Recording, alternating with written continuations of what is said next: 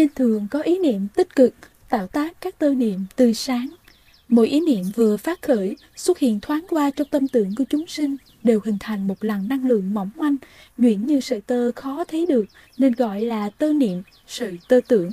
Chúng sinh có thể hoàn toàn tự chủ động trong việc thay đổi, tạo tác những sợi tư niệm đặc trưng của mình trong quá trình rèn luyện ý chí, cách suy nghĩ giữa đời thường, cách nhìn nhận, tiếp nhận và xử lý tình huống xảy đến với mình trong thế giới quan.